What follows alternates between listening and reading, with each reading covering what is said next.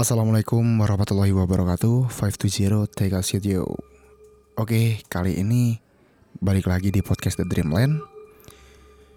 Tapi kayaknya Ya bukan kayaknya sih, emang beneran. Kita kali ini akan ngebahas curhatan seseorang Tapi ini agak nyeleneh nih, agak berbeda dari biasanya. Kalau biasanya kita bahas yang melo-melo, yang sendu-sendu gitu Kali ini ada juga nih curhatan yang ngebahas tentang dunia mistis. Datang dari Kabupaten Sleman, Yogyakarta, yang dikirim oleh Wahyu. Langsung aja aku bacain. Nah, buat kamu yang pengen podcastnya dibuatin sama The Dreamland, langsung aja kirim ke DM, kirim di Instagram The Dreamland Podcast. Oke, ditunggu. Langsung aja gua bacain satu curhatan dari Wahyu.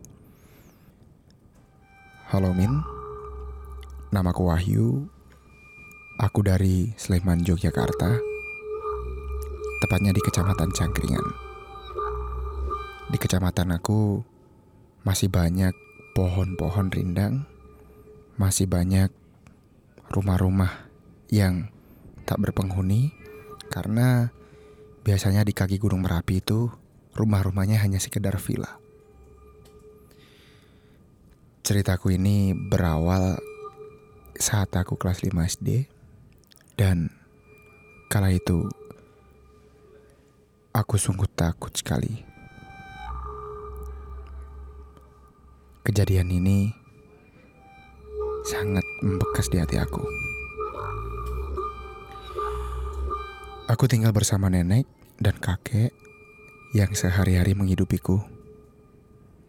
Bapak ibuku kerja di kota dan mereka seperti sibuk. Memang, aku sedari kecil sudah dititipkan di rumah nenek dan kakekku. Rumahku berbentuk joglo, adat Jawa, yang di mana ukiran khas Jawanya penuh melekat di dinding-dinding, dan juga pernak-pernik di dalamnya masih kuno banget. Kakekku emang hobi mengoleksi benda-benda antik seperti keris, tombak, dan sebagainya. Waktu aku kecil, aku sering membantu kakekku untuk memandikan alat-alat Jawanya. Aku memang gak tahu fungsinya apa, tapi kelihatannya memang asik gitu. Kejadian ini bermula ketika nenekku menyuruhku tidur malam hari. Katanya, kalau aku nggak tidur, aku akan didatangi sesuatu gitu. Dengan gaya khas Jawanya, nenekku ngomong, Le, nek kue ora turu, kok diperimpeni lo? Yang artinya, nak, kalau kamu nggak bubuk, nanti didatengin lo. Sontak, aku yang kala itu ketakutan, langsung bubuk. Setiap harinya aku selalu datang ke masjid bersama nenek dan kakekku. Tapi kalau kakekku biasanya datangnya pertama karena kakekku yang azan biasanya. Waktu itu kejadiannya bermula saat aku bangun dari subuh menuju ke masjid bersama nenekku. Kalau itu memang nenekku memang di depanku. Aku kan biasa ya, kalau namanya anak SD pasti malas-malasan dan di belakang nenek. Ketika itu, aku bingung. Kenapa nenekku tiba-tiba diam? Sontak aku heran sebelum akhirnya aku sadar bahwa nenekku melihat sesuatu.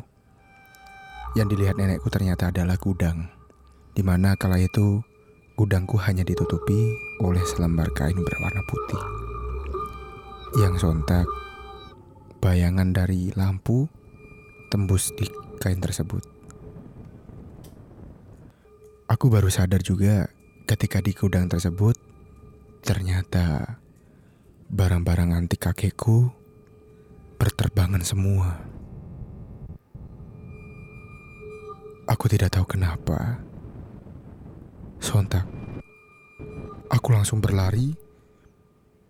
Bahkan saking takutnya aku, Aku tidak berkata-kata. Aku langsung memeluk erat nenekku yang kala itu dia mematung. Aku tidak tahu aku harus berkata apa. Saking takutnya, aku langsung diam dan bahkan aku memejamkan mata. Ketika itu nenekku separuh sadar. Dan ketika nenekku sadar, aku langsung digendong dan berlari menuju keluar. Sungguh kejadian gak terlupakan. Sekian kawan, cerita dari aku. Maaf kalau banyak kata-kata yang masih salah dan belepotan.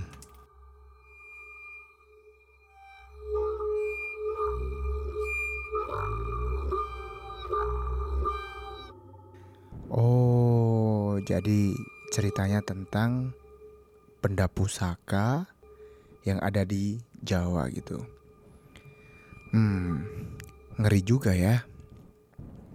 Kalau ada keris, ada tombak di rumah Jawa. Apalagi bisa gerak sendiri dan mengeluarkan bunyi. Ini, aku baca ceritanya aja merinding banget nih. Aku gak kebayang deh gimana ada anak kecil tapi sudah tahu kejadian-kejadian seperti itu. Pasti ngebekas banget. Tapi aku juga pernah sih kadang-kadang kalau lihat kerisku sendiri ada rasa merinding gitu. kalau ngomongin tentang kejawen nih banyak cerita mistis sih kejawen ya. Cuman percaya nggak percaya ya balik ke sendirinya aja.